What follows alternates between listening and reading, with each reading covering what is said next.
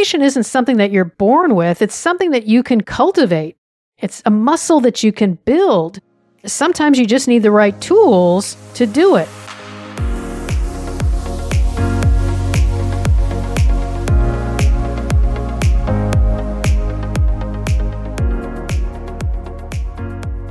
Hey everyone, it's Dr. Karen Kendrick, and welcome back to Mastery Now.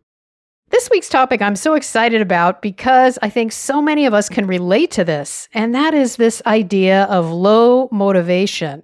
How do you actually push through when you're not motivated? Because I know that so many of us feel this way a lot of the time, right? We don't feel like doing stuff. We may feel physically not up to the task or emotionally not ready to work on it or just feeling mentally drained and not prepared or ready to work on something. The difference between performing at a high level and a low level is that the high performers have figured out how to push through this. So you've got to master this too. You've got to figure out ways to reorient or even trick your brain or sometimes even your body into feeling ready for the task. Now, that may sound kind of strange to say that you're actually tricking your brain or your body, but there are proven techniques here that can really up your energy level, change your motivational state to get more ready to do something and to go ahead with something. So, this is such an important skill to learn because there are going to be many times where we just don't have the option to postpone or we just don't want to do something, but we've got deadlines and people depending on us and goals to meet or even our own sense of self respect for following through on something and not quitting. So it's important to really get good at this. Now, there's a lot of different strategies out there depending on who you talk with or you know what kind of things might have worked for you in the past, but I'm going to give you 5 ways that I know about in particular that I think are really good ways to get that motivation going again when again you just feel unmotivated. Now, one thing I want to clarify about this is that what I'm talking about here is how to push through low motivation when it's primarily emotionally driven. In other words, it's not that you're completely physically exhausted or you're not completely mentally drained, because there are lots of other strategies for dealing with those two instances. And so it's actually not something that we want to cover here just because there's so many of those different strategies. I think it's better to keep this episode tight and focused primarily on when it's more of an emotional issue that you can shift a little bit more easily than when you're dealing with complete fatigue or complete mental overwhelm. I also want to just point out that, you know, you are going to build muscle in this over time. So as I go through these strategies, just know that, well, you may say, well, this would never work for me. I'm going to encourage you to experiment because you can get better at this over time. You can just continue to practice this, work on it, and over time it will get easier. So just know that as we go through this, even if some of these don't sound really natural to you right now, it will if you just give it a chance and try it out. And then just see if you can, again, over time, start to adopt some of these strategies to get better at them. So, the first way to push through low motivation is just to do something very simple, which is just to do what I call mental and emotional shifting. You've got to shift away from the emotion that you've got going on and, and the conversation you've got going on in your head that says, Ugh, I don't feel like doing this. Because I know we've all been there, and those feelings and those thoughts come into our head. So, when we stay focused on that negative emotion, our body tends to follow suit, right? When you have these negative feelings, it just brings your whole being down. And so it's going to make you even more unmotivated. So you have to find a way to clear out those emotions that are in your head. So it's really just about thinking about just about anything else except that feeling and that thought that I don't feel like doing this. So I think there's a great example of this with Jacinda Ardern, who's the Prime Minister of New Zealand, when she was asking for advice about how to juggle motherhood with Queen Elizabeth II. And so Queen Elizabeth's response when Jacinda was asking her about how do you do it, you know, because of course Queen Elizabeth had four kids, Queen Elizabeth just said, well, just get on with it. So, in other words, you've got to stop focusing on all of the busyness in your head that's saying you can't do it or I don't want to do it or whatever, and just move through it. And so I think that's such simple but helpful advice. And another great example of this is Nike, right? Their their campaign slogan for years has just been just do it.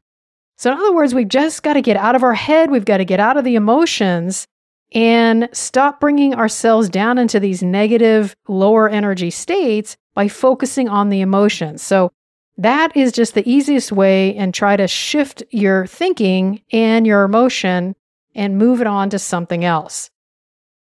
Now, a second way to push through low motivation is to do what I call micro commitments. In other words, don't commit to doing the whole task if the task is so large and seems so overwhelming or takes you so long that that's what's bringing your motivational level down just decide in your head that, you know what, I'm just going to do 25% of this today, or I'm just going to move through task number one, two, and three, and then I'll accomplish the rest of the tasks later. So even though you know that you have to complete the entire task and you probably need to do it soon, and I know that you don't always have a lot of time to do something, but even if you just commit to something small that gets you moving off the chair, so to speak, and onto the task so that it just doesn't seem as overwhelming and it's not bringing you down as much. Because a lot of times, just committing to those smaller steps is going to give you that momentum. It's going to give you that sense of accomplishment. It's going to give you that sense that, oh, yeah, I can do this and it's really not that bad once I get into this. Or maybe you just say, hey, I'm only going to write one page today if you're an author and you're normally producing five pages a day. So, whatever it is, come up with some sort of micro commitment. It's again, what you're doing here is you're almost tricking your brain into deciding that this task really isn't quite as big or overwhelming as you were previously thinking. So, again, it's kind of a head fake, if you will, that you're doing, but it actually works a lot of the time. So, micro commitments, commit to something small, and then a lot of times it just gets you moving, and then you can move on to these other tasks. Now, another great way to move through low motivation is to use music. Music, as we know, is a great energy booster when we use music that we really respond to well. You know, think about most of us out there who are doing exercising. A lot of us use music to get ourselves pumped up and excited and keep ourselves going through our workout. And so I'm just going to use this as a reminder that you can use music for not just your exercise routine. It can be for anything that you're working on. So maybe you decide you're going to use music to listen to while you're doing the task. Or more importantly, that you decide you're going to use music to get you ready to do that task. So again, I would just think about, you know, what is the most upbeat, heart pumping type music that you really respond to well, that gets you in the mood, that gets you up. It raises your whole energy state. It raises your level of emotional state to be more positive, and it just gets you going. So, music can be so powerful. Now, what I wouldn't do is just use music that's super soothing and calming, because my guess is that may not be as motivating. But if it is for you, that's fine. But in general, I think for most of us, coming up with music that really energizes us and gets us going, that's going to help you the best. But just figure out whatever that is, play it for anywhere from maybe five to 15 minutes just to get you going. And then that's going to help push you forward into that next task to get done on your to do list. Now, a fourth way to push through low motivation is to do warm ups or bridge activities.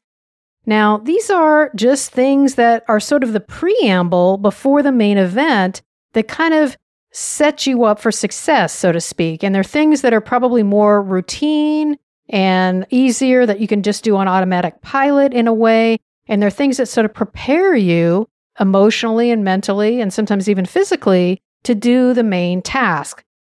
So let's say, for example, that you have to write a four page report on something, and it's something you dread to do every single week because it's time consuming, it's not particularly interesting, but it has to be done.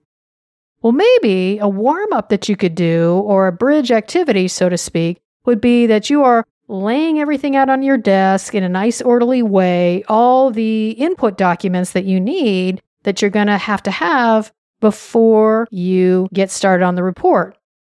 Or maybe another exercise or routine or warm up or bridge activity might be that you always go downstairs if you're working from home or you go to your water cooler at the office or whatever, and you make yourself a cup of hot tea.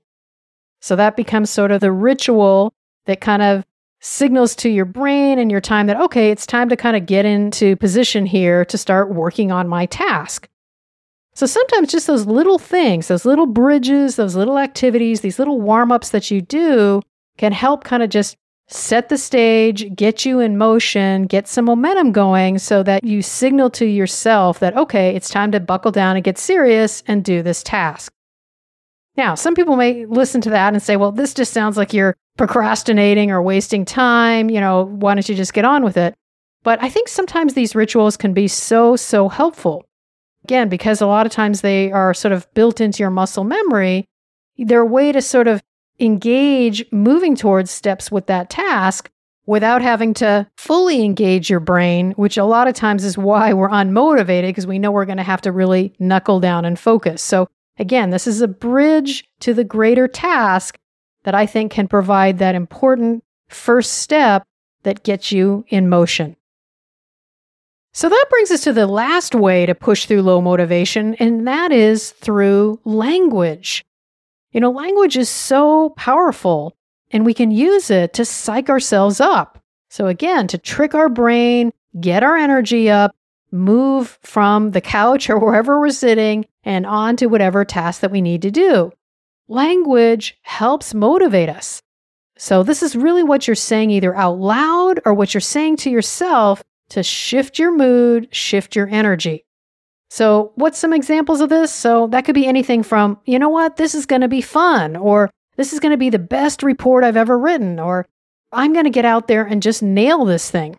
Whatever it is, maybe you come up with three or four powerful phrases that you use as kind of go to statements, but you use language in such a way to talk to yourself in such a way that you're just moving your emotions up to a higher energy state so that you can get going. And so, what you're also doing in that sense is you're just sort of setting the intention for the experience that you expect to have. If you expect that the task is going to be boring and unfulfilling and I'm going to hate it, then that probably is the experience that you're going to have. But if instead you psych yourself up and you say, well, this is going to be fun, or I'm going to enjoy this, or I'm going to just make this the best ever. So that can make a big, big difference. Now, what I wouldn't do here is just say, well, this isn't going to be so bad, or I'll be through it in five minutes, or this is not going to be as difficult as I thought.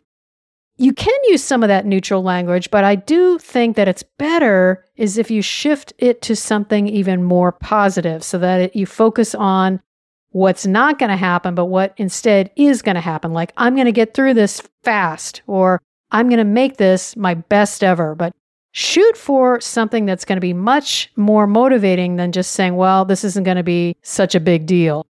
Now, if that works for you, great. But I think for most people, you'll get more out of it when you focus on those even more positive, reaffirming statements about what the experience is going to feel like.